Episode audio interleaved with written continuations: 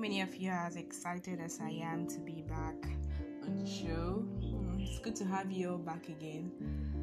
Uh, I remember the last time we, we talked about um, dealing with pressure, especially to my fellow ex corpers who just left national service. And once again, for those of you listening on international platform, if you don't know what NYSC is, I'll advise you make reference to my podcast on designated survivor. That's the last two podcasts I did. So I promised you guys I was going to have a friend come talk to you about dealing with pressure, especially now that most of you are out of service and you're trying to land a job. So my friend is going to talk to you and yeah, he's built experience over the years and he's doing very well. Good job. So he's going to try to spoil you and charge and challenge you on how to excel in whatever you're doing in spite of your current situation. So you can start from where you are.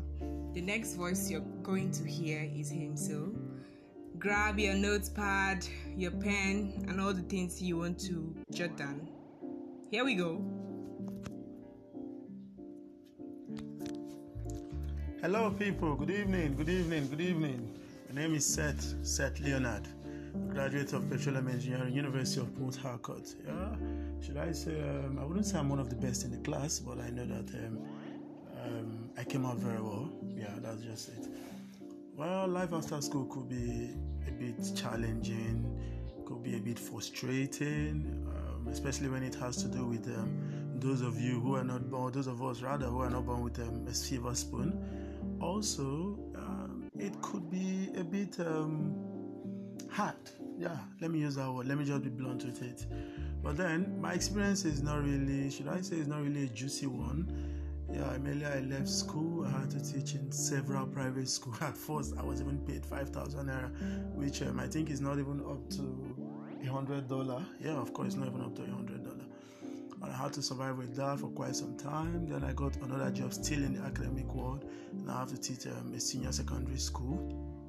Then I think I got times four of that. It was quite an exciting experience, especially with um, the rise in salary. But then it's still not even up to hundred dollar. But then what can we say? We just have to just have to be grateful with what we had. We kept on pressing, and um, after I went for my national service, NYSC, I came back and immediately I rushed into my master's program. Yeah. Um, having such a program here in Nigeria or doing such a program here in Nigeria without enough fund could be really really challenging but then God saw us through we kept on pressing and um, pressing then at the expiration of uh, my coursework or at the end of it I decided to work for free for the Nigerian government I got um, an internship position with the Department of Petroleum Resources Department of Petroleum Resources is an arm of um, NNPC which is the national oil company that are in charge with um, regulation and compliance.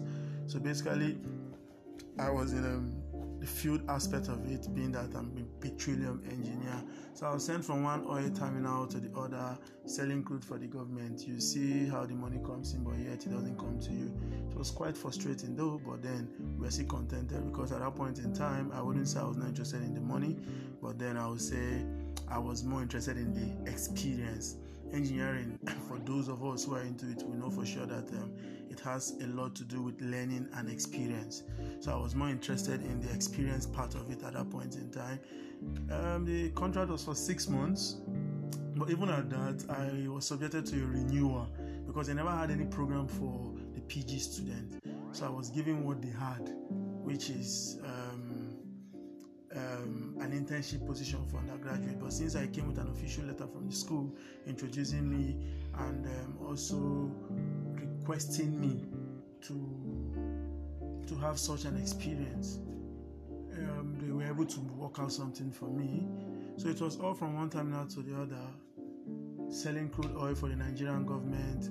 We were involved in virtually everything from when the crude come into the storage tank down up to the point where lab analysis will be, will be conducted on them on samples from each tanks to ascertain their readiness and their fitness to be sold out to whoever is coming to buy this screwed.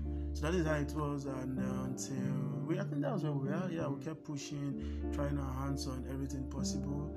At some point, I also had to assist um, the sitting HOD of the Department of Petroleum Engineering, University of Port Harcourt.